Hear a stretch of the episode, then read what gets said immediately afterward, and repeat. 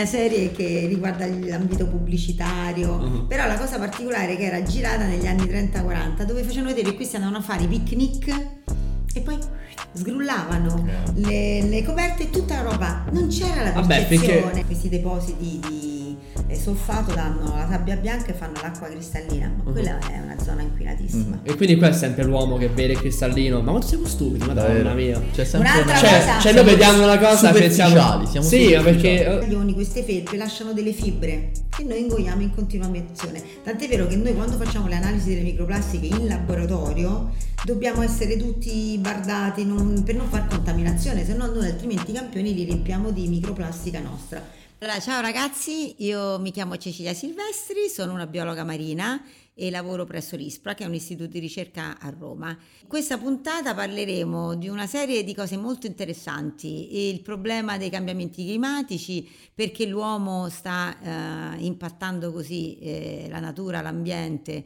e cosa possiamo fare per migliorare, il problema dei rifiuti marini, cosa conosciamo eh, della nostra natura, del, nel mio caso cosa conosciamo del mare, cosa effettivamente dobbiamo ancora fare eh, per proteggerlo e, e, quindi spero che vi possa piacere e buona visione a tutti. Ciao a tutti ragazzi e bentornati in questo nuovo episodio del podcast Barbato, l'unico podcast in Italia di conoscenza e divertimento. Siamo qui oggi con Cecilia Silvestri, una biologa marina che lavora presso l'ISPRA. Ciao Cecilia. Ciao, buongiorno a tutti ragazzi. Ciao. Ceci, allora, iniziamo con descrivere il tuo lavoro. Cosa, cosa fa nello specifico una biologa marina?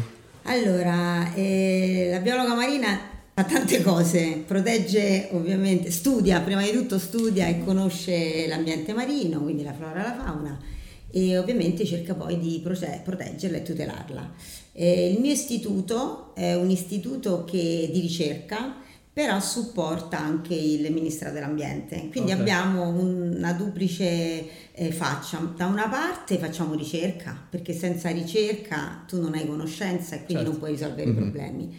Dall'altra parte abbiamo un ministero che ci chiede di fare delle cose per eh, tutelare e proteggere l'ambiente e quindi a quel punto noi cerchiamo di aiutare il Ministero dell'Ambiente a fare delle leggi sull'ambiente che si possano attuare, che possano quindi essere in linea con eh, le richieste anche del, dell'Europa. Okay. E quindi io diciamo che in questi ultimi anni il problema più eclatante in questo momento è il problema dei rifiuti marini e quindi mi mm. occupo soprattutto del problema dei rifiuti marini, quanto impatta e anche delle specie, visto gli cambiamenti climatici e quindi l'aumento di temperatura anche delle specie chiamate aliene, quelle che non sono proprio specie, aliene. proprio specie aliene, non indigene, che non sono del nostro mare e che sono state introdotte da altri mari. Ah, quindi proprio collaborate con, con il governo, cercate di fare sì, insieme le leggi? Sì, diciamo che il nostro ruolo rispetto ad altri enti è un po' più pesante, un po' più uh-huh. responsabile perché dobbiamo anche cercare di spingere certo, i nostri politici uh-huh. a fare delle cose che spesso uh-huh. non, non, è facile eh, attuarle. Quindi ci si riesce di solito?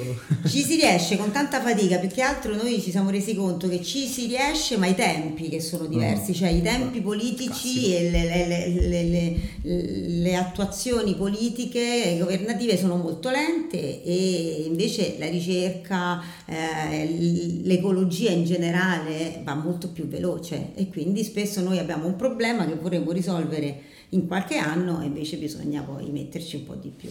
Quindi pensi il governo ci stia dando poca, cioè stia dando poca attenzione Ma a questo ultimamente fatto? diciamo che non è tanto che non ci dà attenzione, perché poi noi per fortuna come Italia siamo dentro l'Europa e quindi le direttive europee, cioè l'Europa ci dà delle, poi a livello mondiale soprattutto per il problema del clima oppure problemi come l'inquinamento sono problemi mondiali che mm. vengono discussi a livello mondiale. Però sono gli interessi economici che sono diversi. Mm-hmm. Eh, I nostri politici, poi l'abbiamo visto in questi anni, cambiano in continuo mm-hmm. e i governi non sono stabili e se i governi non sono stabili le persone cambiano in continuo si ricomincia sempre okay. da capo eh beh, e certo. quindi diventa tutto molto lento mh, mm, da attuare. Quanto è grave oggi il problema del, del cambiamento climatico, dei rifiuti del mare, delle plastiche? Allora, il problema è, adesso è, è arrivato a un punto decisivo Mm. E, ehm, allora, innanzitutto cerchiamo di capire, eh, adesso faccio la biologa, eh? Vai, vai, Cerchiamo va benissimo, va che- che cosa vai, è vai. il cambiamento climatico, no? Perché tutti si parla di cambiamento climatico, effetto serra. Bello, informazione, mi Eh, piace. Un'informazione. Allora, noi abbiamo i raggi solari che arrivano nella nostra Terra Mhm. e il 30% di questi raggi solari eh, vengono rimmessi nel- nell'universo, insomma, al di sopra della nostra Terra. Però noi abbiamo sulla Terra un cappottino eh, fatto di eh, vapore acqueo e di anidride carbonica e altri gas. Questo cappottino assorbe l'altro 70% della- dei raggi luminosi e li rimette nella nostra terra. Quindi che succede? Noi per fortuna riusciamo, grazie a questo cappottino, Mhm. a vivere a una temperatura adeguata, Ok. Eh, altrimenti sarebbe, eh, saremmo stati in una glaciazione perenne. Questa temperatura adeguata però piano piano negli anni è, è cambiata. Perché? Perché se il cappottino doveva avere un certo spessore, perché l'anidride carbonica e gli altri gas hanno una certa quantità, adesso che succede? Questo cappotto si sta allargando perché abbiamo emesso troppa anidride carbonica. Quindi se il cappotto si ingrandisce, ovviamente eh, l'effetto serra qual è? Che tu aumenti poi il calore trattenuto nella terra e quindi poi succedono tutta una serie di eh, problematiche come alluvioni, scioglimento dei ghiacci, innalzamento dei mari a causa dell'aumento di temperatura. E cosa potremmo fare per cambiare questo? Allora, eh, nel, eh, il, allora, il problema dell'effetto serra nasce eh, con l'industrializzazione. Ok. Eh, quindi quando uno dice ma quando è che l'uomo C'ho ha ragione. cominciato... Sì, L'ha allora... detto. No, poi io teorizzavo, dico... No, eh, allora, però ti dico questo, sì. alcuni scienziati dicono nasce prima dell'industrializzazione. No, a logica nasce quando Eh, l'uomo ha iniziato a quando fare ha cominciato, eh, però Quindi- ci sono alcuni scienziati che adesso dicono no, però nasce prima perché Uh-huh. Eh, già, già 10.000 anni fa eh, l'uomo, diciamo dell'uomo primitivo che aveva comunque rispetto della natura, perché l'uomo primitivo che faceva Eh, sapeva che la natura era qualcosa di grande Uh-huh. e sapeva che era la sua risorsa alimentare e aveva anche paura, quindi aveva Eh il giusto distacco, amore e odio. Mentre invece che succede? Quando oh, i primi uomini cominciano ad attuare l'agricoltura, Uh-huh. cominciano a cambiare il suolo, perché cominciano a capire se io, e questo succede 10.000 anni fa, però eravamo ancora a un livello in cui la densità di popolazione Era era bassa, certo. Poi succede eh, ne- tra il 700 e 800 l'industrializzazione, eh, le, le- le macchine, la tecnologia, eh, i carbon fossili, La il CO2 petrolio. a moneta. A quel punto comincia il percorso di eh, aumento sia di benessere Mhm. e quindi eh, siamo passati ragazzi dal 1800 che eravamo un miliardo nel mondo Mhm. Adesso siamo a 7 miliardi e mezzo e hanno stimato che eh, nei prossimi eh, 40 anni, 50 anni noi arriveremo anche a superare i 12 miliardi. 12 Quindi è una miliardi. cosa impressionante. Ma riusciamo a contenerli dentro, eh, dentro ci terra? sta pensando la natura stessa, vedi il covid e vedi tutti i disastri che, che- che stanno avvenendo. Vabbè, e Bruttissimo da quindi- dire così, però... vero, però, cioè, Però purtroppo quando noi stressiamo un sistema, allora gli ecosistemi sono delle piccole scatoline dove tutte le variabili devono essere in equilibrio. Nel momento in cui tu hai tutti i sistemi si regolano, si regolano con un equilibrio dinamico, cioè nel senso che non è possibile che ci sia l'equilibrio fermo, perché vabbè, voi l'avrete fatto anche in fisica, però l'entropia è un concetto importante. L'entropia è quel concetto in cui tu devi avere sempre un'energia che aumenta e disordine. Il disordine è fondamentale, infatti quando vi dicono che siete disordinati, voi dite guardate che Grazie. è fondamentale Ah. essere disordinati, Ah. perché voi dovete dire questo non è un disordine, è un equilibrio dinamico. Che paragonata per dire sì, perché quando per esempio la cellula eh, ha il suo equilibrio dinamico, quindi entropia, quando è morta la cellula, Mhm. finito, cioè tu hai a morte. Quindi in realtà che succede? Che gli ecosistemi devono avere la loro, il loro dinamismo, ma se tu in- introduci una variante, Certo. quindi può essere una pressione, e l'uomo questo l'ha fatto, ma questa pressione è troppo veloce, è lì che sballa tutto. Quando si dice, ah, ma è, è colpa dell'uomo, comunque anche in questo periodo storico eh, si sarebbe avvenuto a livello naturale lo stesso processo. I processi hanno una loro tempistica. Se tu ci metti un fattore che accelera, eh, rompi l'equilibrio dinamico e sbagli tutto. Quindi quello che noi stiamo facendo in questo momento è che abbiamo accelerato, perché se tu eh, in 200 anni hai prodotto eh, anidride carbonica che è eh, a livelli eh, diciamo certo. che sta superando il 40%, 45% di quello naturale, vuol dire che tu hai proprio mm-hmm. superato il limite. E quindi ovviamente cosa succede? La natura mm-hmm. per riequilibrarsi eh, fa i suoi movimenti. Certo. Quello che non riusciamo a capire è che in ogni cambiamento ci vuole l'adattamento. La natura si adatta e noi invece siamo molto lenti ad adattarci. Quindi mm. siamo sempre un passo sotto la natura, cioè sì, nel senso non possiamo... Sì. Allora io dico sempre che finché tu non hai rispetto, cioè se tu non, quando uno dice io amo una persona, che vuol dire comunque amare una persona e prendersi cura no? di quella mm. persona e fare in modo tale che stia bene un tempo l'uomo amava la natura perché era la sua risorsa, certo. adesso l'uomo si è sempre più distanziato dalla natura e non la ama più, non sa neanche più cos'è. Ci sono mm. purtroppo il, il, fatto di essere anche andati molto lontani dal non sappiamo più quali sono uh, la verdura, i, diciamo, i pesci che si, del periodo. Abbiamo sballato tutto perché troviamo tutto. La mm. globalizzazione è una cosa fighissima, però purtroppo ha creato certo. problemi certo. perché tu non sai più cosa la natura ti sta dando. Questo per me è colpa dei social, io l'ho sempre detto, sempre sosterrò questa tesi, però... I social sono la colpa di tutto. I social, no! Ci scherzi, per me sì, per me i social è colpa di tutta la disinformazione di questo mondo, perché cioè proprio svaria tutta l'attenzione, eh.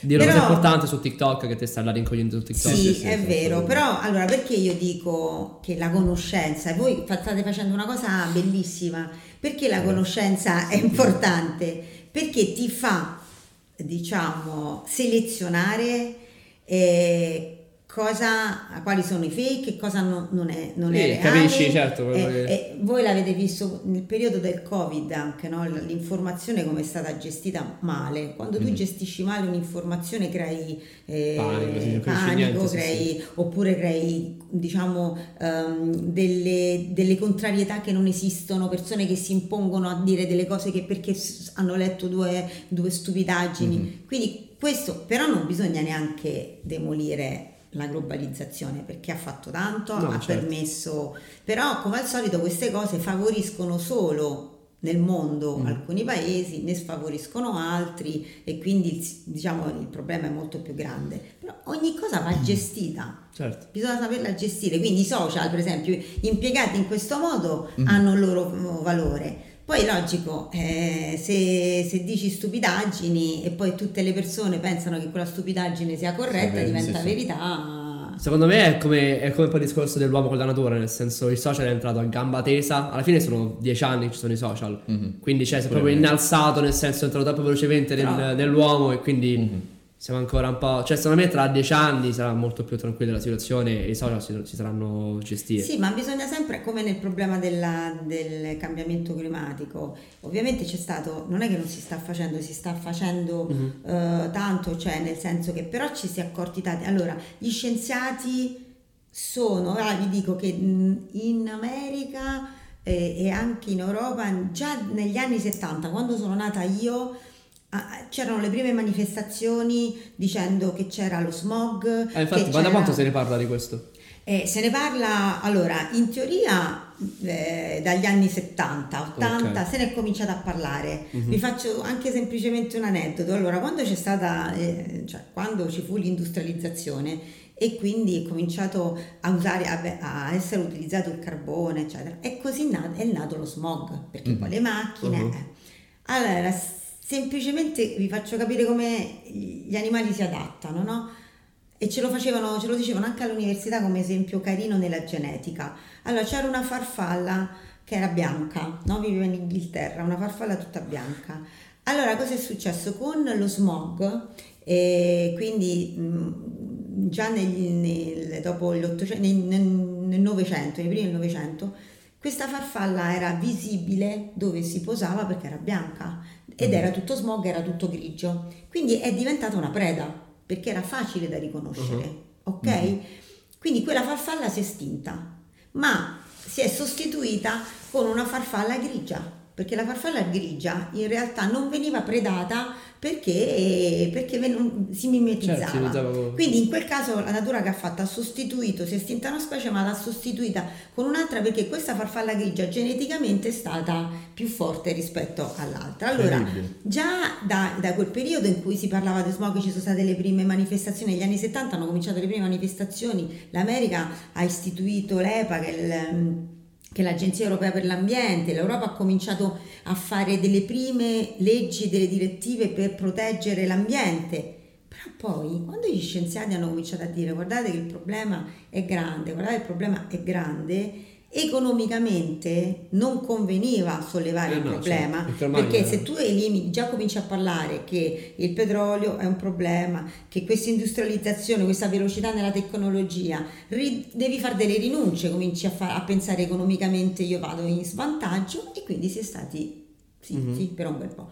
Poi nel 2016 Si iniziano a capire era il momento da- di... Sì, ieri sì, sì, hanno- con il trattato di Parigi hanno detto no forse questa anidride E carbonica forse stiamo è un po' troppo alta stiamo facendo e quindi si è, si è sancito il fatto che bisogna eh, abbassare la concentrazione diciamo del dell'anidride carbonica perché noi ragazzi siamo a un aumento di temperatura il cambiamento climatico non è percettibile sempre, è vero che adesso fa caldo, Mhm. e che c'ha- cioè, ci sono questi estati enormi, però quelli potrebbero essere anche intra- in, diciamo, viste come dei cambiamenti climatici momentanei. Mhm. Invece si sta vedendo negli ar- nell'arco delle serie storiche di questi ultimi anni dove la temperatura praticamente dice ah ma è cresciuta solo in questi ultimi eh, anni, eh, 200 anni, è cresciuta solo di un, un grado e mezzo.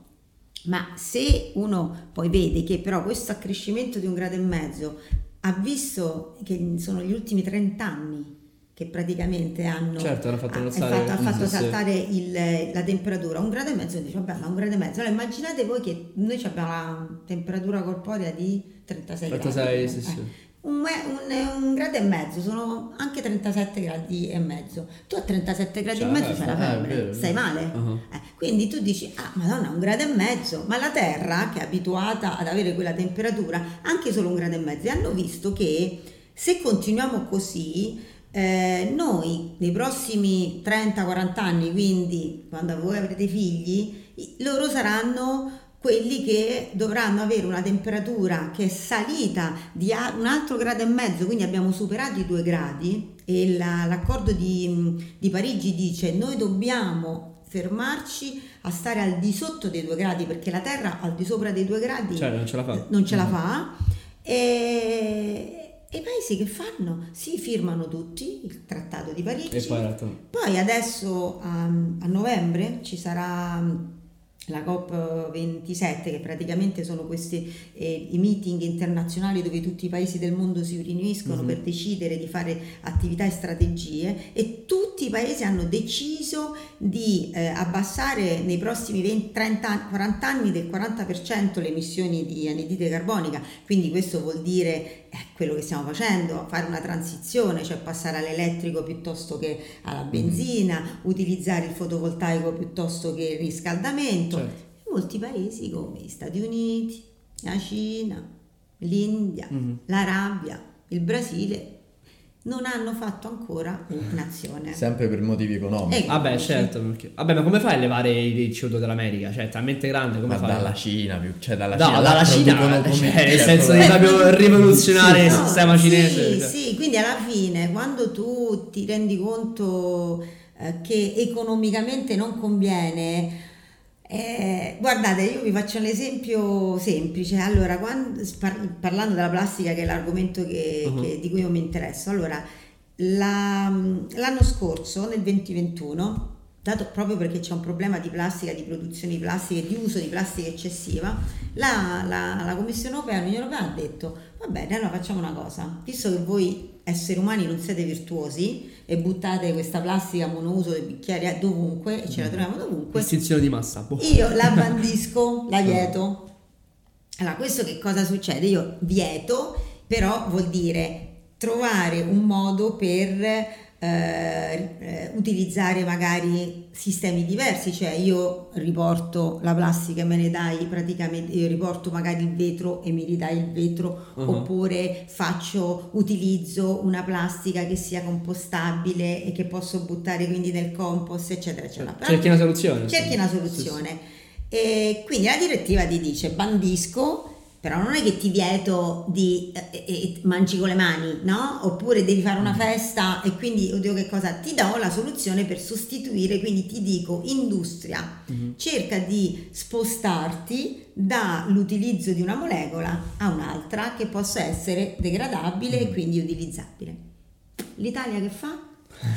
Nel recepire proprio per questo, nel recepire questa direttiva, le industrie ovviamente si sono cavolate, hanno cominciato a dire "Beh, io perdo eh, perdite per eh, posti di lavoro che vengono persi, io fino adesso ho prodotto eh, plastica, adesso come faccio a convertirmi economicamente? Allora questi processi hanno un tempo, nel senso nel decidere di dire bandisco la, eh, la monouso per arrivarci ci passano anche 7, 8, 10 anni, quindi le industrie sapevano che si dovevano in qualche modo certo. convertire e spostare. Hanno cercato di Il rimandare. governo su- che cosa ha fatto? Eh, economicamente non è vantaggioso, la facciamo questa cosa qua. Non so se ci avete fatto caso, fateci caso, le- spesso in bicchieri o il- i piatti eh, c'è scritto che praticamente sono di carta e un velo di plastica. Cioè, mettono. Quindi non sai più dove buttarlo. Dove lo butto questo oggetto? Mentre prima a quel punto io dico la plastica, se io sono virtuosa e non lo lascio per strada, non la- io la metto eh, diciamo nel, nel recipiente della plastica per, i- per poi riutilizzarla, per fare in maniera di riciclarla. Adesso io ho dei prodotti peggiori di prima. Eh sì, sono un po' un po' come fai a riciclarli. Quindi certo. questo è per farvi dire- capire che si fanno delle mosse e poi però politicamente non vengono spinte perché lì a quel punto l'industria di società e c'è quel politico di turno che magari è d'accordo con quella società, quell'altra e dice no io non ti posso toccare e quindi poi si fanno le vie di mezzo che non hanno senso, non hanno valore e quindi spesso e volentieri quasi tutto quello che riguarda l'ambiente ha un problema fortemente economico. Tutto quello che non si fa è perché economicamente non è vantaggioso. Ma sai alla fine proprio ci meritiamo l'estinzione? Secondo me, cioè, a un certo no, ma punto. quando io ti dico che in effetti che non c'è, perché l'uomo non si riesce ad adattare, è questo il problema. Mentre gli animali, il- questa famosa parola che sentite spesso dire resilienza, no? che la Mm, resilienza è come quando tu ti riesci ad adattare a un disturbo, eh, nonostante no, c'hai uno stress. E gli animali, le- la, diciamo, la natura lo riesce a fare da anni perché glaciazioni, post glaciazioni, eh, desertificazione, loro riescono sempre ad adattarsi. Noi no. Quindi quando tu non ti riesci ad adattare, e quindi adattare vuol dire ho il cambiamento in atto, allora devo fare delle piccole rinunce, Certo. devo cercare di fare qualcosa che forse in effetti penso che, eh, che mi porti a, essere, a fare una vita leggermente più scomoda e non siamo in grado di farlo. Perché noi abbiamo mezzo soldi e loro no, forse. per Sì, ma poi quello. sai che c'è che quando poi noi, noi ci sentiamo, siamo antropocentrici, quindi pensiamo che infatti vogliono dire Sì, vogliono chiamare quest'epoca l'antro- eh, l'antropocene proprio perché noi siamo al centro del mondo, vogliamo fare tutto intorno a noi e non ci rendiamo conto che tu vivi in un ecosistema. L'ecosistema vuol dire Mm.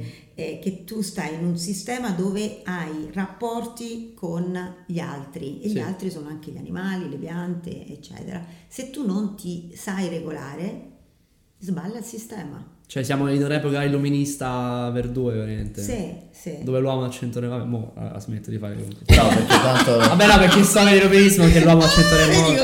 Però la Salve, conoscenza, prof. la conoscenza, Salve, prof. importante. eh, italiano, buonasera. Senti, io volevo chiedere che poi, vabbè, non è un tema, però ne abbiamo parlato. E il Covid, no? Mo, vabbè, se viene una merda lo levo, però è interessante.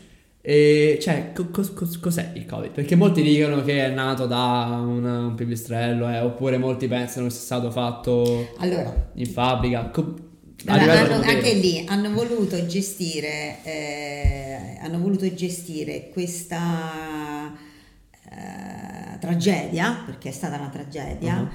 eh, rap- ovviamente portandola dalla parte economica. Ok. Che succede? Che anche lì eh, la Cina e, e gli USA sono paesi che a livello economico si, eh, con- diciamo, essendo due leader economici, spesso vanno in contrasto. Certo.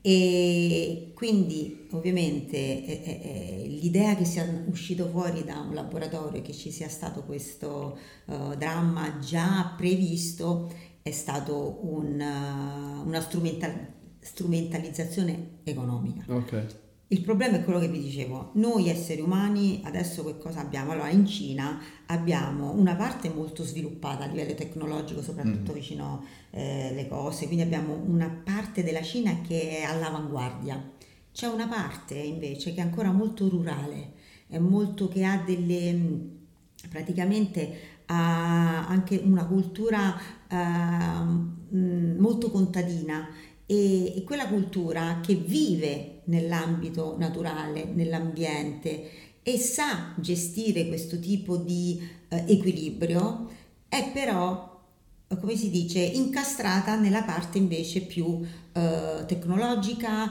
e, e più ehm, indus- non industrializzata, più evoluta, più globalizzata. Mhm. Il fatto che sia venuto oh, questo virus dal pipistrello è dimostrato, è stato dimostrato quindi è vero. scientificamente, quindi è Mhm. vero. E la, la- la- la- la problematica qual è? Che questa, alimentarsi con degli animali è una cosa che si è sempre fatto in passato. Mhm. Il problema adesso è la velocità, quindi Ok. se un tempo magari un villaggetto mangiava un pipistrello con un virus, morivano qualche persona, però era circoscritto. Certo. Quindi il- questa famosa globalizzazione, quest'unione eh, e questa capacità di spostarsi velocemente, questo Fa sì che un virus passa- miliardi- la velocità di diffusione è stata micidiale. Mhm. Però anche in anni passati e nelle ere passate c'era, c'è sempre stato il trasferimento di alcuni o- di virus, in questo caso di altri o di batteri che dagli animali passassero all'uomo, però venivano circoscritte. Mhm.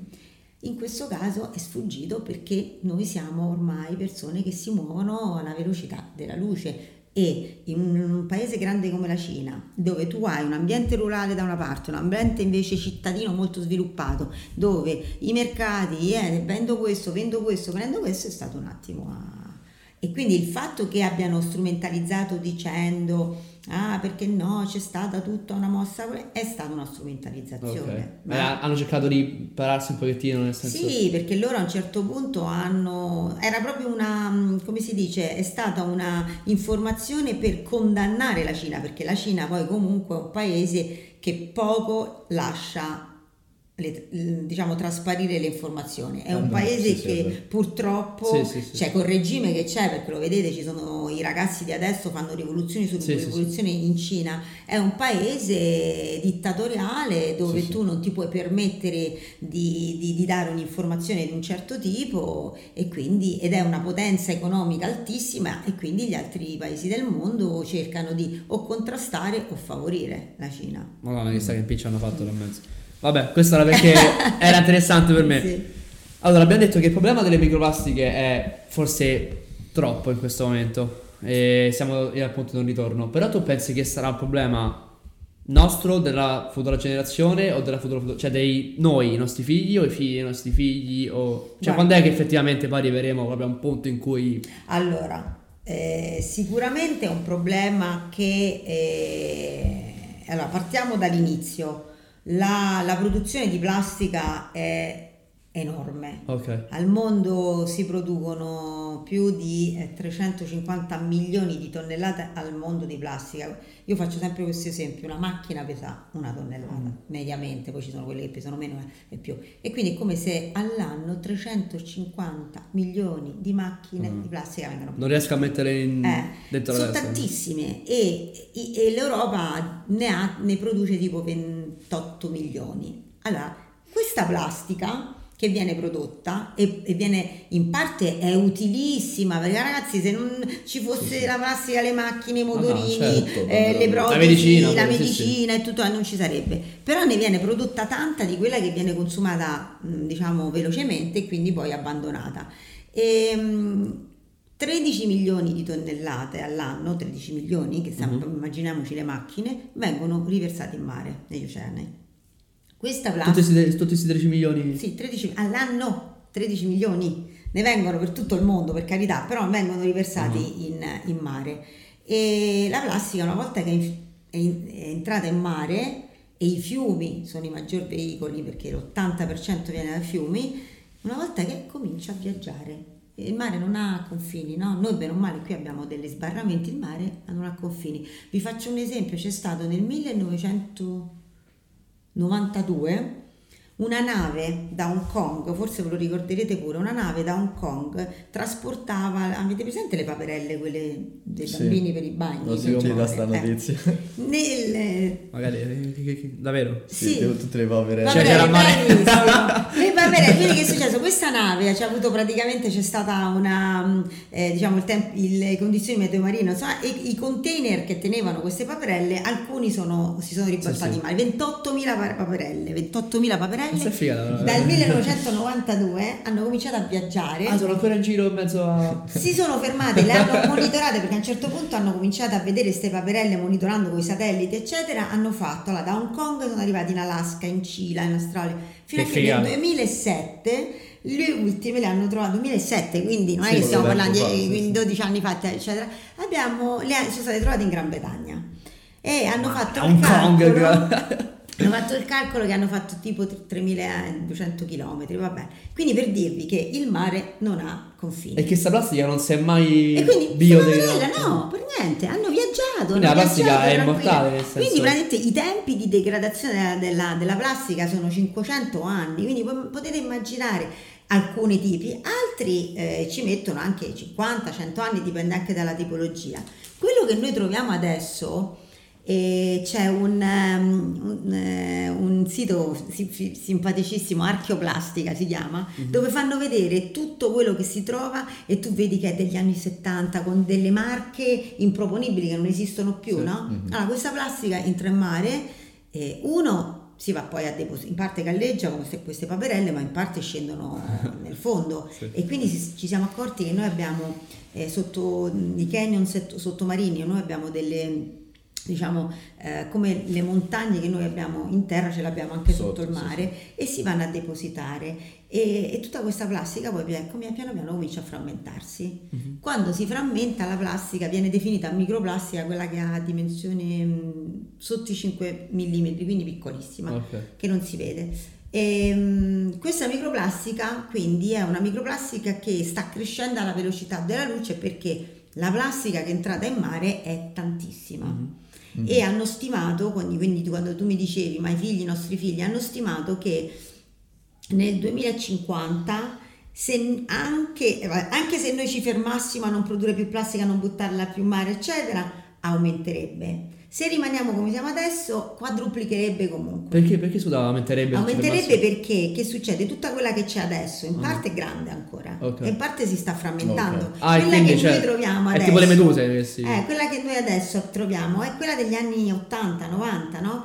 E adesso, dato che ne abbiamo Che immessa roba. ancora, anche se noi immaginiamoci che il mare, tutti gli oceani si chiudessero, dice vabbè, tutto, io non metto più plastica dentro, hanno fatto un modello matematico e hanno visto che inevitabilmente tutto quello che è stato inserito all'interno del mare si degraderebbe in microplastica Ok. e quindi comunque sia nei prossimi 30, 40, 50 anni noi avremo un aumento di microplastica. Che poi la plastica che, che è nel mare alla fine finisce anche nel nostro corpo, giusto? Perché se Eh, se la ecco, mangiano qual è- i pesci... Qual è il anche- percorso che fa la plastica nel mare? Allora, su, eh, allora, pure. Sì, questo è, allora vi dico, questo è lo slogan che ha funzionato tantissimo, è quello di dire la, la plastica in mare arriva sul nostro Cioè, piatto. eh, perché almeno dai, dai l'impatto diretto, Ma l'impatto diretto che- le persone, perché adesso sulla plastica le persone sono più attente, adesso vi faccio un esempio, sull'inquinamento del mercurio. Il mercurio Perché non si vede in mare, mentre invece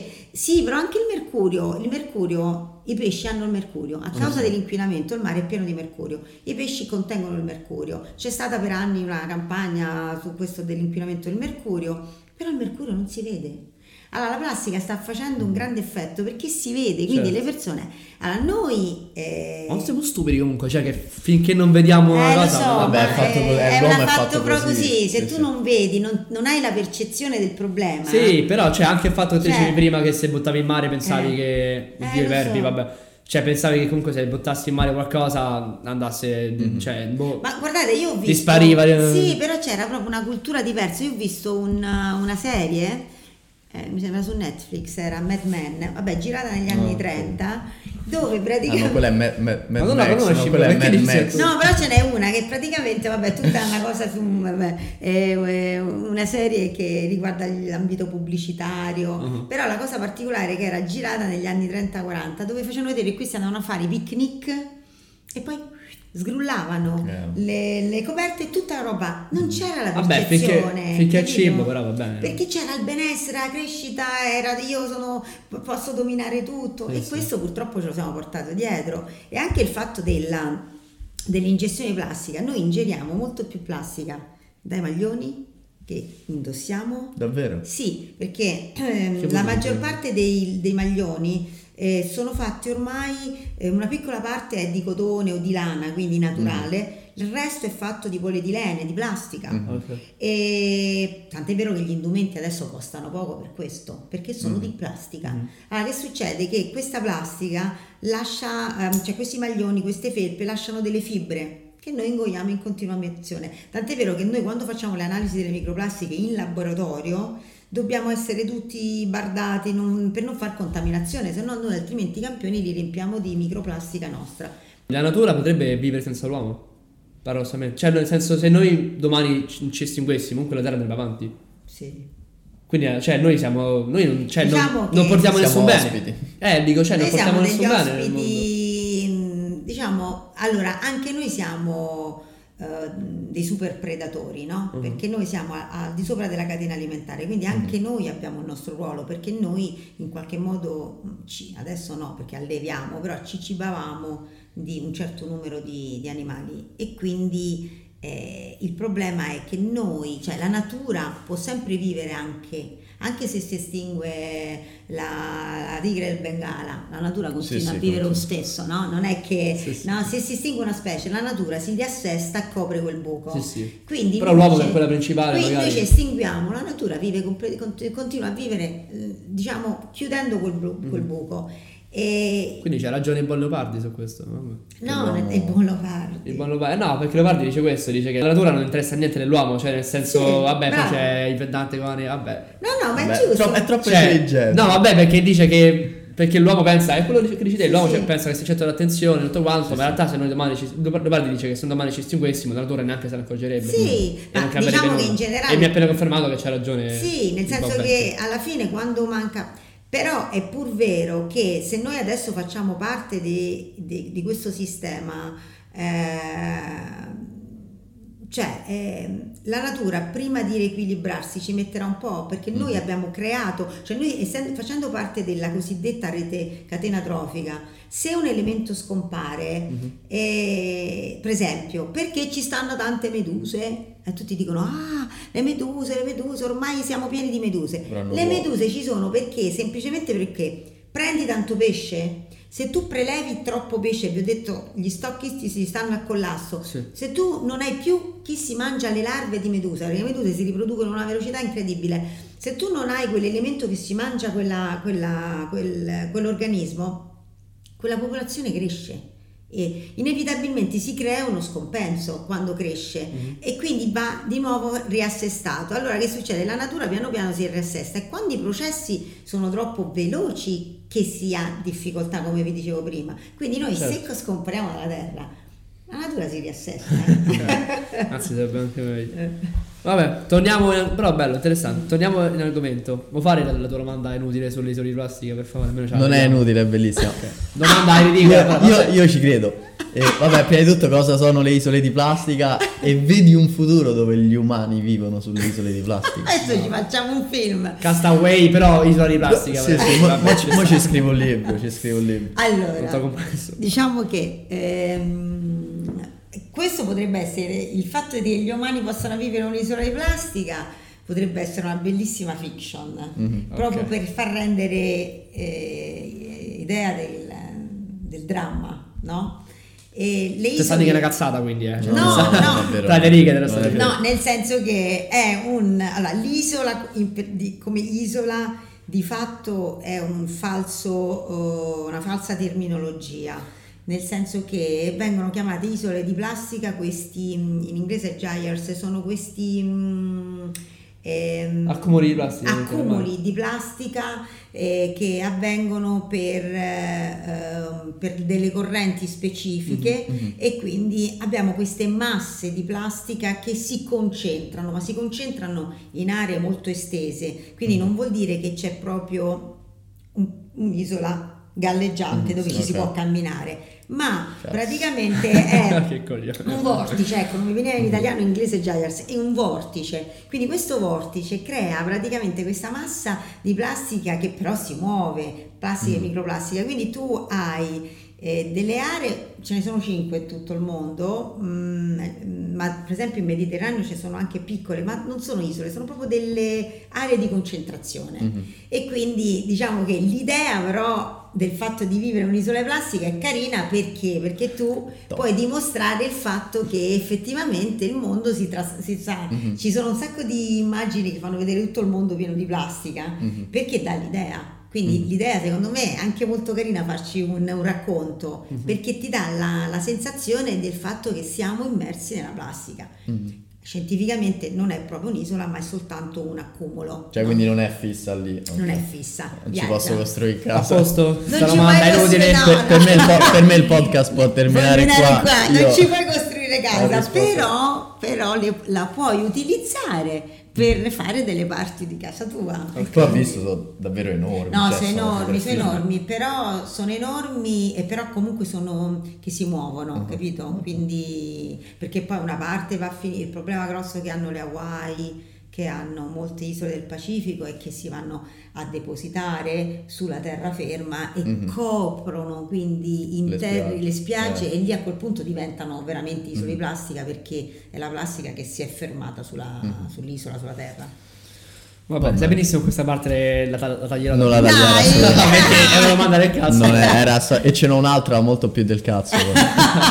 Però sono quello che fa No, però lo sai perché è carina questi- eh, Ah. questa isola. Ah no, perché io lo si immagina Questa- un'isola di plastica, ma non è un'isola di No, plastica. Guarda questa- che se vedi le foto sembra Perché, che No. perché te ne immagini l'isola con la palma, no? No, no, vero. No, però la domanda non ha fatto bene a farla perché è una di quelle informazioni che viaggia col termine di isola proprio Mhm. perché dà l'idea. Ok. E quindi nell'opinione pubblica si pensa veramente che ci siano delle isole, quindi è Quindi è carino sempre spiegarlo. per fare impatto comunque. Sì, sì. Vabbè, la lascio, la lascio. No, no. Assolutamente sì.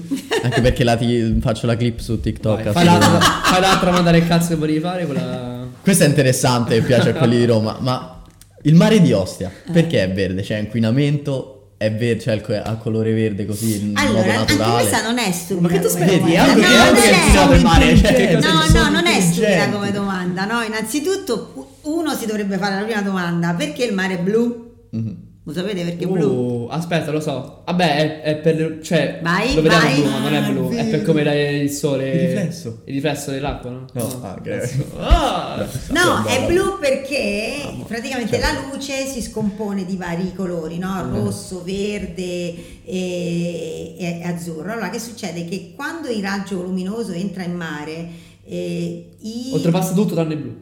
Il blu è quello che rimane, viene assorbito, bravissimo. E poi a seconda delle- della profondità del mare oppure del, del, diciamo del il fondo, ecco il fondale del Ok. mare, a seconda delle caratteristiche del fondale poi prende anche delle colori un po' più verdine o un po' Ok. più colorati. Però Ostia perché è verde?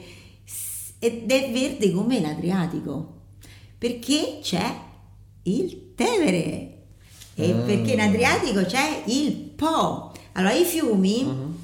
Praticamente portano un, eh, una- un particellato di una sospensione di sedimento molto fine che è sul colore giallastro verdastro quindi che succede quando eh, nel, nel caso di Ostia il litorale laziale ha la foce del fiume Tevere che sversa una grande quantità di questo particellato Mhm. che rimane anche se non visibile in sospensione con il riflesso della luce ha questo colore un po' verdastro. In Adriatico è la stessa cosa perché c'è il Po Mhm. e questo non vuol dire che è inquinato, l'inquinamento lo fa, mm, diciamo, spesso e volentieri non si vede, appunto sono i contaminanti oppure i batteri. Quindi quando chiudono alcune aree alla balneazione è perché ci sono degli scarichi che sono stati insomma illegali oppure eccessivi. che- Ma il colore verdastro, quest'anno l'acqua è stata splendida perché Uh-huh. comunque gli impianti di depurazione funzionano, eh. Però non si avrà, non si- non si avrà mai l'acqua della, della Sardegna. Mhm. Perché il colore suo naturale è quello. perché la Sardegna, quanti fiumi ha che scaricano Ok. pochissimo, ha, ha fiumi piccoli, Quindi non è colpa dei fiumi. Ah. Quindi è colpa dei fiumi, nel senso che chi, diciamo, tutte le aree vicine ai fiumi hanno questo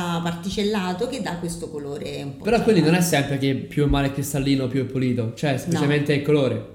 No, il colore potrebbe anche. Allora, non so se. Cioè, in ma- Toscana. un in mare Toscana- verde potrebbe essere più pulito di un mare mm, cristallino Sì, perché il colore assolutamente. Cioè, per esempio, la- la- in Toscana c'è l'impianto della Solvay, che è la soda caustica, che è praticamente un inquinante fortissimo, che però eh, mh, dà questa sabbia bianca, questi depositi di eh, solfato danno la sabbia bianca e fanno l'acqua cristallina. Ma Uh-huh. quella è una zona inquinatissima. E quindi qua è sempre l'uomo che vede il cristallino. Ma quanto siamo stupidi, madonna mia. C'è sempre Un'altra Cioè, cosa- cioè noi vediamo una cosa e pensiamo siamo Sì, ma perché vabbè io, io poi neanche lo sapevo, io pensavo che più fosse Beh, cristallino più fosse Ma guardate che il problema delle- della frutta che non deve essere bagata perché fa- l'effetto è brutto e quindi li pompano Uh-huh. via. Oppure adesso noi andiamo nelle scuole a spiegare il problema della, della, della posidonia spiaggiata. Allora, avete presente quelle foglioline? Per chi è andato in Sardegna si vede spesso, oppure in Puglia, anche in Toscana, spesso si trovano le spiagge con delle foglie eh, marroni. Sì. Mhm.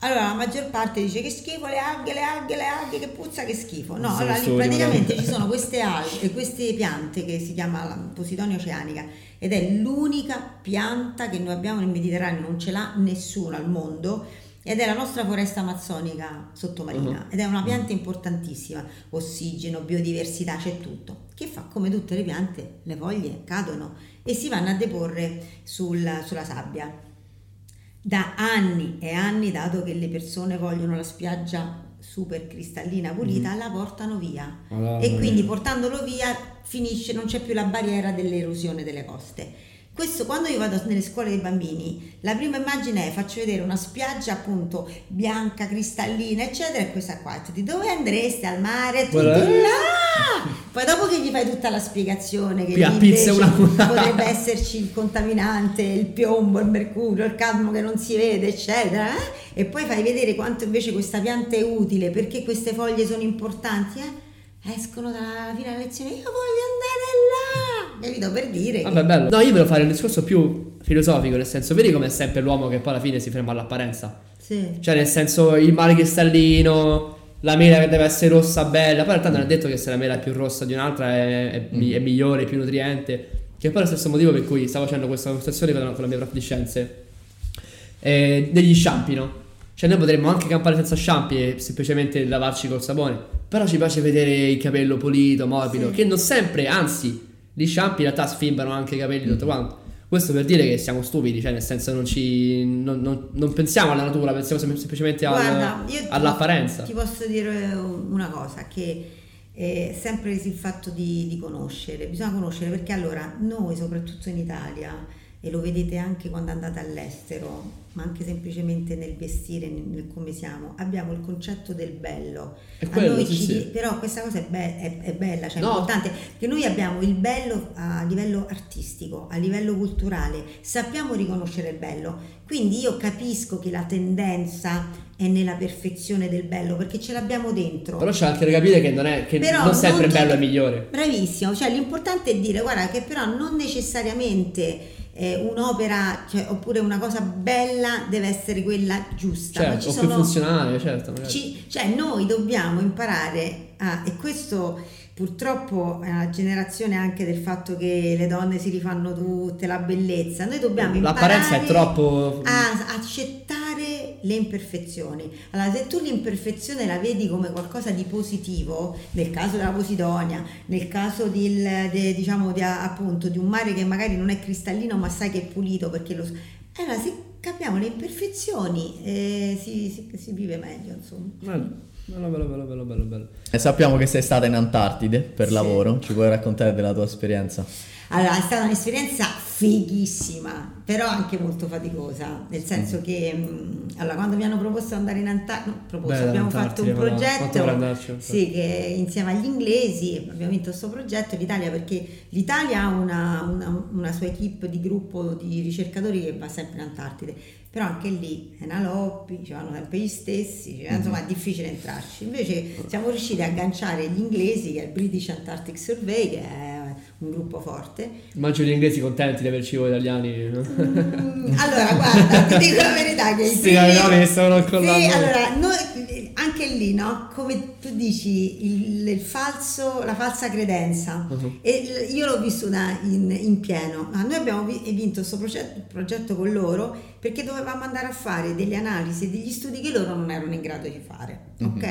E quindi loro hanno detto venite con noi.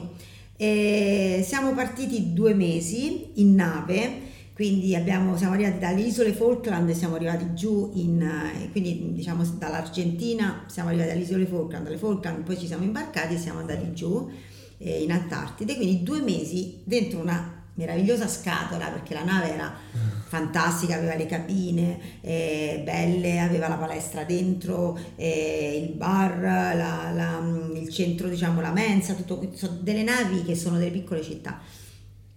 Però perché era faticoso? Uno è che ovviamente gli inglesi non è che sono sempre molto mm, eh, accoglienti. Allora a me e quest'altra collega hanno detto, sì, diciamo l'idea era vabbè arrivano queste italiane, no? Vediamo Ah. che sanno fare, eccetera. Quindi uno Siamo un po' visti male noi comunque. siamo sempre. visti male, però poi ti dico perché è importante invece farsi conoscere, perché le prime tre settimane sono state tostissime, uno perché vomiti dalla mattina alla sera perché il mare non è quello, è Eh. proprio, cioè, c'è proprio la nave che va su e giù, tu ti puoi anche, io non ho voluto prendere medicinali e niente e quindi stai i primi 15 giorni che sopravvivi per Sì, sì. cercare di non stare male. Loro parlano un inglese slang in tutte le maniere, quindi puoi anche sapere l'inglese, ma dici ma che sta dicendo questa?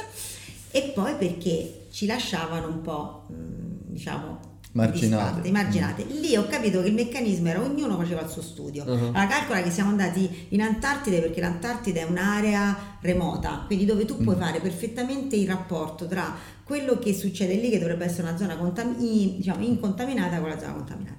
Noi lì andavamo a fare delle analisi eh, specifiche, gli isotopi sono praticamente dei marcatori del- delle molecole, Do- dovevamo andare a cercare in acqua qual era la quantità di carbonio proprio sopra per per il cambiamento Uh-huh, climatico sì, sì. Il carbonio antropico dal carbonio naturale. Ok. Più carbonio antropico trovavamo, più vuol dire che era contaminato Certo. da. Poi con loro invece abbiamo fatto anche altre cose carinissime, abbiamo eh, raccolto il krill, che sono questi gamberetti che si mangiano le balene. Mhm. Loro ogni anno verificano come questo krill, la biomassa sta diminuendo, quindi diminuendo la biomassa del krill, eh, meno balene, pinguini, eccetera, hanno alimento e quindi eh, questi animali eh, decrescono la loro Mhm. popolazione. E non solo, si è visto dagli esperimenti che l'aumento della temperatura, questo krill che fa le uova, le uova a una temperatura alta non si sviluppa quindi la biomassa di krill. Quindi tutte cose scientifiche fighissime con loro, eccetera. Però la difficoltà è stata che loro ognuno aveva un'attività indipendente. Mhm. Io e la mia collega abbiamo cominciato a fare, ma scusate, ma questo lo possiamo collegare a questo, questo lo possiamo collegare a questo, questo, perché non facciamo i campionamenti che io faccio questo, questo, questo? Ah, really? e quindi Team. da che eravamo isolate perché sì. non ci si filavano, quindi noi ai primi tempi abbiamo dovuto allestire Vedi la mente italiana che alla fine è sempre la Capito? stessa. Sì, perché noi abbiamo la rispetto agli stranieri abbiamo la capacità di cogliere le cose di connessione, e il, com- il complesso, loro sono molto individualisti. Quindi hanno cominciato a vedere che il nostro programma, il nostro piano strategico di fare i campionamenti, di connettere no, le varie, eh, i vari esperimenti fosse utile. E allora a quel punto hanno cominciato a dire, ah però questi italiani non so Ah, visto che alla fine non sto sempre... E quindi piano piano, piano piano si è creata una bella atmosfera. Però ovviamente due mesi lontano da, cioè le connessioni non sono buone, il mare è quello che è, la Due mesi, convivenza, Madonna. due mesi sono stati faticosi. Ma però su una barca, sempre due mesi sempre sulla stessa nave. Ah, mai, mai scesi da... Siamo scesi Ah, una ma- volta eh. sola in questa Madonna. praticamente in, in delle isole, South Island, dove lì c'è, c'è il miracolo completo perché siamo scesi e lì c'erano otarie, pinguini, Che bello. eh, le balene. Noi, Oddio, ecco, non so, viaggiando io voglio morire là, io ho sempre Eh. detto. Quanto faceva freddo? Eh, faceva freddo, nel senso che no, no, no, però allora lì devo dirti la verità, noi si parte a dicembre-gennaio perché lì è il periodo estivo, Mhm. quindi diciamo quando arrivi in Antartide arrivi a, mm, anche a meno 20, meno 30 eccetera, però su- nel percorso avevamo anche meno 2, 2 gradi, passavamo dai 2 gradi a meno 2, a meno 10. Mhm. Eh, però ti copri bene, lì il problema è il vento, più che Mm. veramente la temperatura è il vento perché lì devi uscire veramente ben, ben equipaggiato, e- però hanno, ecco la cosa che hanno questi inglesi, a strumentazione fantastica, avevamo queste, eh, questi, questi si, si chiamano rosette, queste bottiglie enormi che vanno calate a 2000-3000 metri per raccogliere l'acqua, c'erano i campionatori dei sedimenti, reti per raccogliere il krill, hanno della tecnologia fantastica. Ecco, a proposito, perché l'Italia non investe mai sulla ricerca? Te in uno dei tuoi interventi online hai detto che l'Italia non investe Eh. sulla ricerca, però noi siamo il paese con più biodiversità al mondo. Siamo il paese da forse più da studiare più di tutti perché cioè, sia per la storia, cioè chissà cosa possono trovare nei fondali marini nostri, tutto quanto Il Mediterraneo nella- è so, lo so, importantissimo. hai ragione, il problema è che non investe nella ricerca perché la ricerca ti dà risposte negli anni. Non è possibile. Dici non è immediata, quindi. Non è immediata. Allora cosa succede? Purtroppo noi italiani eh, siamo molto miopi. Vedia- vogliamo, I governi sono miopi perché sanno che durano quegli anni. Poi cambia il governo, Certo, quindi loro vogliono loro- fare qualcosa in quegli anni. pensano a, a- a loro otto anni, cioè Sì, quindi loro pensano a fare un buon effetto, eh, dimostrare, hanno sei anni di possibilità oppure tre, perché abbiamo visto che anche spesso hanno anche meno, quindi loro devono dare visibilità di quanto sono bravi. certo. La ricerca ha bisogno anche certe volte di dieci anni per dare una dimostrazione e quindi si muove in maniera lenta. Allora Eh, ci vabbè, sono ci sta, paesi che guardano oltre Mhm. e investono tantissimo sul futuro e sulla tecnologia, paesi purtroppo del sud, e quindi noi facciamo parte di quelli, Sì, sì. dove non vedo, è solito cosa, vedo, vedo poco. A nord investono molto, per- tipo do- Danimarca, là, Danimarca, Svezia, Vabbè, anche perché là è tutto mare, quindi voglio dire, cioè, Sì, se, ma se- poi se hanno, non investi una, là vuol dire sì, hanno una capacità di utilizzo do- dei soldi che è migliore della nostra. Noi purtroppo disperdiamo un sacco di soldi, abbiamo attività, facciamo fatica. Allora, ti dico, il nostro istituto eh, per fare ricerca, noi ricercatori ci troviamo i soldi, cioè nel senso che noi siamo pagati dallo Stato, Mhm. quindi noi siamo, chiamiamolo così, siamo degli statali, no? siamo pagati Mm. dallo Stato e quindi il nostro compito potrebbe essere rispondere a ri- a quello che ci chiede il Ministero dell'Ambiente, stop.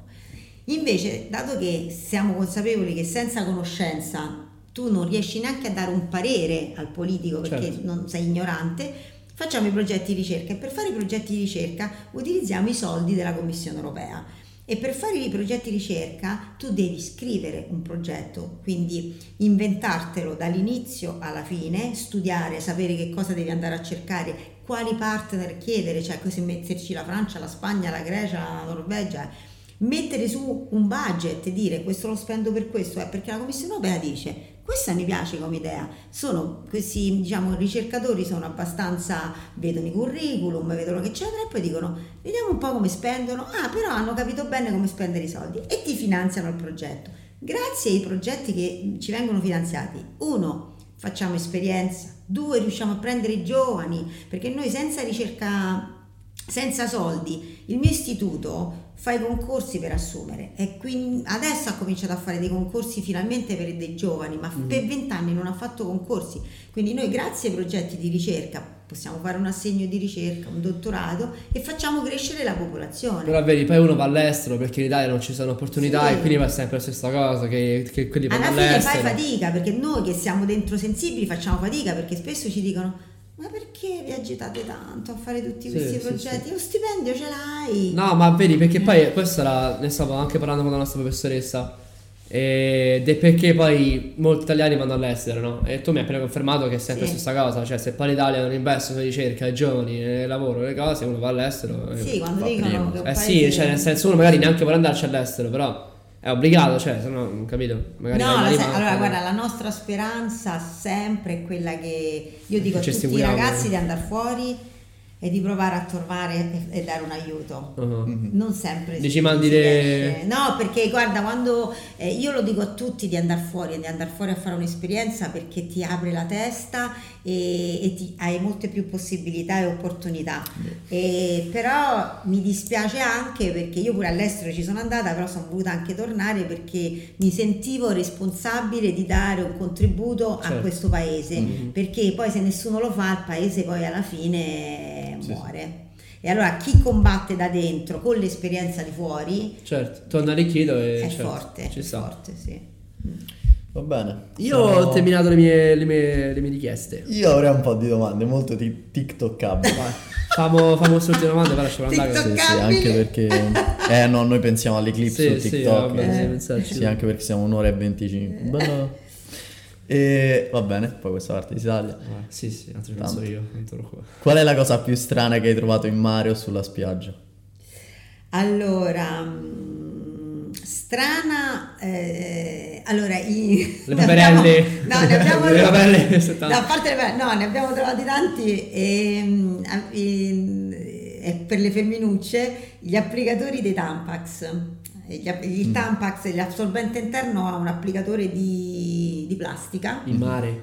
In spiaggia tantissimo. Ah, in spiaggia? Eh, dai, Sì, perché- in perché- spiaggia portati dal mare però. E perché lo dovrebbe buttare in mare? Perché Cioè, magari lì eh, vengono lasciati, ecco lì è un problema che magari vengono, eh, in- come si dice, vengono buttati nel water eh. e gli Ah, impianti, ecco, eh, gli impianti di depurazione praticamente non sempre ti bloccano, hanno delle griglie per bloccare quello che viene Mhm. eh, buttato e quindi poi si ritrova in mare. Ma infatti, scusa, ma l'acqua del water che giro fa? Dove finisce poi? Cioè, viene depurata e buttata in mare di nuovo? L'acqua di? L'acqua del water, l'acqua de- L'acqua del water va, va dentro lì le fogne Uh-huh. le quali poi vengono portate negli impianti di depurazione. La fogna va negli impianti di depurazione, gli impianti di depurazione hanno tutta una serie di vasche per il filtraggio e per il blocco delle- Ok. diciamo, di quello che viene immesso per essere purificato e rimesso in mare. Ok, quindi c'è un sistema di, di purificazione Sì, di purificazione. Però che succede? Allora, quando gli Sì, di, magari. quando gli impianti di depurazione, soprattutto nel periodo estivo, sono molto sovraccarichi perché le- le- diciamo, la, la- la popolazione aumenta e ah, magari avviene una, do- una pioggia improvvisa, i vasconi che contengono l'acqua da de- di depurazione, quindi devono essere filtrati, trasbordano Mhm. e quindi spesso le cose grandi Certo. vengono buttate direttamente.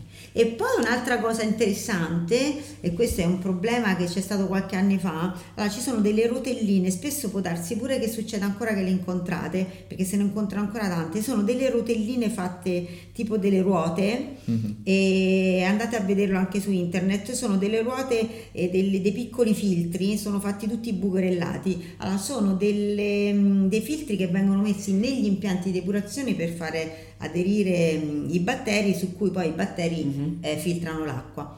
E da qualche anno in due o tre impianti, anche uno, per esempio se non sbaglio a Terracina eh, o a Gaeta, si è rotto Mhm. e questi, Ah, e quanto rotelline ne Eh, abbiamo beh. trovate dalle spiagge del litorale laziale fino ad arrivare in Liguria. C'è stato un, un- con i satelliti hanno visto il percorso e quindi sono stati portati. E questi ne abbiamo trovati tantissimi. All'inizio non sapevamo cosa fossero, Mm. quindi abbiamo cominciato a dire cosa sono, cosa non sono, e poi abbiamo trovato la marca dentro, abbiamo Mm. scoperto dalla marca del, del filtro che venivano e lì c'è stato un problema perché ovviamente dalla marca questo impianto Certo. è stato accusato, lui diceva Eh. Vabbè, negato. però, cioè, finché si rompe che devi fare, nel senso... Sì.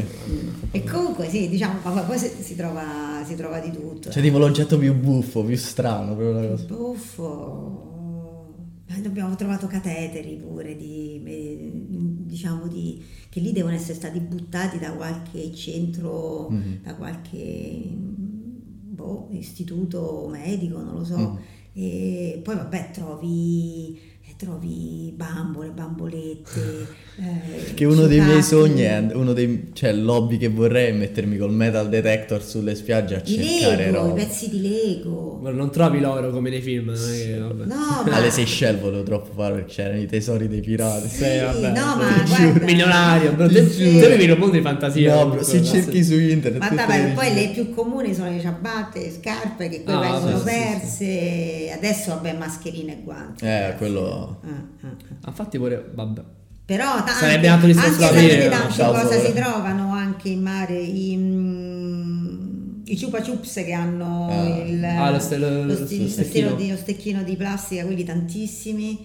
E, vabbè, tappi, eccetera, cose proprio particolari strane che appunto che tu non ti aspetti, appunto questa di Tampax, ho detto ma che cos'è Sì, sì, sì. Quanta, quanta plastica c'è nel mare? Cioè, si può, c'è, c'è un- una No, quantificazione? la quantificazione non c'è. c'è È una- talmente tanta che... No, infatti, c'è una quantità. Allora, vi dico, per esempio, noi abbiamo fatto dei progetti con i pescatori di Chioggia, perché i pescatori hanno le reti a strascico, no? Mhm. Ok. E quindi eh, raccolgono oltre Tutto, i pesci una quantità di... Ma non si possono usare le reti a strascico? O sì? Sì, oltre le Ah. 3 miglia. Ok. Quindi le- la, la pesca a strascico è, è autorizzata, poi i pescatori che fanno? Lo fanno dentro le 3 miglia e distruggono tutto, ma Tutto. oltre le 3 miglia tu lo puoi fare fare. anche perché ci sono animali, organismi come eh, i, gra- sì, i granchi, mm, i gamberi che sono a profondità di 300-600 metri, c'è specie che Mm. vivono in profondità. Niente, praticamente mm, eh, abbiamo fatto questo studio con questi pe- pescatori che abbiamo detto possiamo misurare quanta plastica in una... Loro hanno fatto in un anno con pochissime barche eh, più di 8 tonnellate hanno raccolto in un anno e hanno fatto una stima che su 100 kg di pesce 10 erano 10 kg erano di plastica. Madonna, Quindi 10 tanta roba, sì. tanta tanta roba, sì. Mm. 10%. E... Io Che altra domandona? C'è, ce n'è un'altra che fa abbastanza ridere. Vabbè, visto, abbiamo letto su internet che comunque noi del mare abbiamo scoperto, dell'oceano abbiamo scoperto il 5%. Ah, no, una cosa interessante, sì, sì. Ah. E quindi ci possono essere in questo 95% che non abbiamo scoperto pesci di misura mastodontica, tipo il megalodonte e queste cose qua. Il mosso di Loch Ness. Esatto. Allora, eh, qualcuno dice il 5, qualcuno dice il 19, credo che sia più facile dire, vabbè, il 19% è sempre poco comunque Sì, sì, che sì, conosciamo. Allora, Megalodonte è, una- è uno squalo che è, si è estinto, si è estinto il Ok. Megalodonte, però era sì, tipo 18 metri, si chiama così perché da mega grande de- dente, perché ha Ah. dei denti enormi. Ci sono, allora, in quel poco che si conosce delle- dei pesci, insomma, della fauna abissale, ci sono i calamari giganti che sono anche di 11 metri, quindi enormi, esistono. E quindi quando hanno fatto il film La piovra, eccetera, poi alla fine in realtà esistono specie eh, grandissime come, mm, come il calamaro, c'è un pesce eh, che è... ehm, Oddio, si chiama il pesce molle, se non sbaglio, che è un pesce fatto. Eh. Sono andata a vedere su internet. Ma chi dai il nome ai pesci? Sì, no, perché è tutto molliccio, Eh. è tutto sembra un, um, un barbapapà, tutto molliccio, e, sì, tutto molliccio perché ha le ossa morbide e, e perché con quella pressione eh, deve essere morbido, se no si, si spacca- insomma, non riuscirebbe a sopravvivere. Molti pesci abissali hanno una proteina che gli permette di sostenere la pressione. Eh, ma anche per esempio la stessa rana pescatrice che, che chiedete al ristorante, la rana pescatrice spesso mh, potete mangiare la coda di rospo, Poi quando dicono la coda di rospo, la, la pasta a coda di rospo, quella è la rana pescatrice ed è una, una bestia pazzesca perché ha una bocca larghissima con un pendaglio, dato che lì è abissale perché vive a 600-1000 metri di profondità e è tutto buio, con questa specie di esca cicciottina un po' brill- che ha una certa, una certa luminescenza, i pesci abboccano pensando Mhm. che sia e lei Sì, sì. infila dentro la bocca. Ah. Quindi ci sono comunque animali enormi, adesso se ne, se- se ne conoscono tipo eh, una percentuale bassissima di, Mhm. di numero di specie, no? abbiamo, abbiamo degli squali molti squali che noi adesso stiamo vedendo a 600-700 metri ci sono alcuni squali piccoli, non grandi, che dove abbiamo trovato che per esempio c'è plastica. Ma perché, scusami, io una cosa che ho sempre, ho sempre chiesto, perché alcune specie vivono più in fondo o più sopra sono- Cioè che cambia tipo a 1000 o a Hanno 0 delle metri? caratteristiche diverse sia per la pressione che, perché Uh-huh. praticamente sia per Ah, la, la luce, pressione, certo. la pressione e la luce, ci sono alcuni organismi che si sono adattati a, a vivere senza luce, infatti i pesci abissali se li guardate hanno degli occhi enormi e Ok. sono grandi, hanno gli occhi enormi e si danno le comunicazioni con bioluminescenza, hanno nel, nel loro corpo tutte Mm. le piccole lucette perché altrimenti non si potrebbero dare il segnale Ok. e sono adattamenti della specie Mhm. che quelli che sono riusciti a sopravvivere a quelle profondità il- le, le profondità abissali nelle fosse delle Marianne arrivano a 11 eh, km Però quindi in generale più vai giù più è difficile vivere per un sì, pesce. è più difficile vivere Perché per un pesce. pressione, temperatura, pressione, temperatura e, e, mm, il fatto stesso Luce, non c'è luce. e quindi sono soltanto però aspettate quello che conosciamo perché noi purtroppo ne conosciamo veramente poca di, di- Mm. Fino a quanto riusciamo ad arrivare giù a profondità È vero. per conoscere? con la, la tecnologia ci ha portato fino a sì o meno 7000 metri con, Che è eh, tanto poco. eh, diciamo, vi ho detto, le fosse marianne sono 11 km, quindi 11.000 metri, quindi diciamo che 7-8.000 metri li, riusciamo, li riusciamo a fare con questi robot subacquei. Uh-huh. E da lì che cominciamo a imparare a capire che ci sono veramente molti organismi. Perché poi il- robot non può più scendere giù per, per via della pressione, no? E adesso, Cioè, si- si esploderebbe allora, un tempo si andava proprio con, eh, con dei- una sorta di sommergibili, adesso abbiamo questi, si chiamano ROV, sono questi eh, Remotely Observation Vehicle, sono dei robot che vengono guidati dall'alto, noi li utilizziamo per i nostri eh, campionamenti che facciamo in mare, e noi abbiamo questi robot che arrivano a 600-700 metri, arriviamo intorno ai 1000 metri, ma perché abbiamo un cavo che oltre i 1000 Uh-huh. metri non raggiunge. Ma se tu hai cavi che scendono fino a 6-7 mila metri, con questi robot li guidi dalla, dalla nave, hanno una telecamera, hanno delle braccia che possono raccogliere pure delle cose e si può analizzare quello che si... Figata. Mhm. Figata. Però- Però, cioè, pensa sotto i, i 7 km Sì, ma allora adesso lo sapete perché si comincia a studiare il, quello che si dice il deep sea, il, il fondale, ma semplicemente allora, tutto si fa per, problem- per motivi economici. Allora gli abissi non hanno interessato nessuno, no? siamo andati su Marte, su Venere, adesso si comincia a studiare l'abisso perché potrebbe essere una fonte mineraria. ah, sì.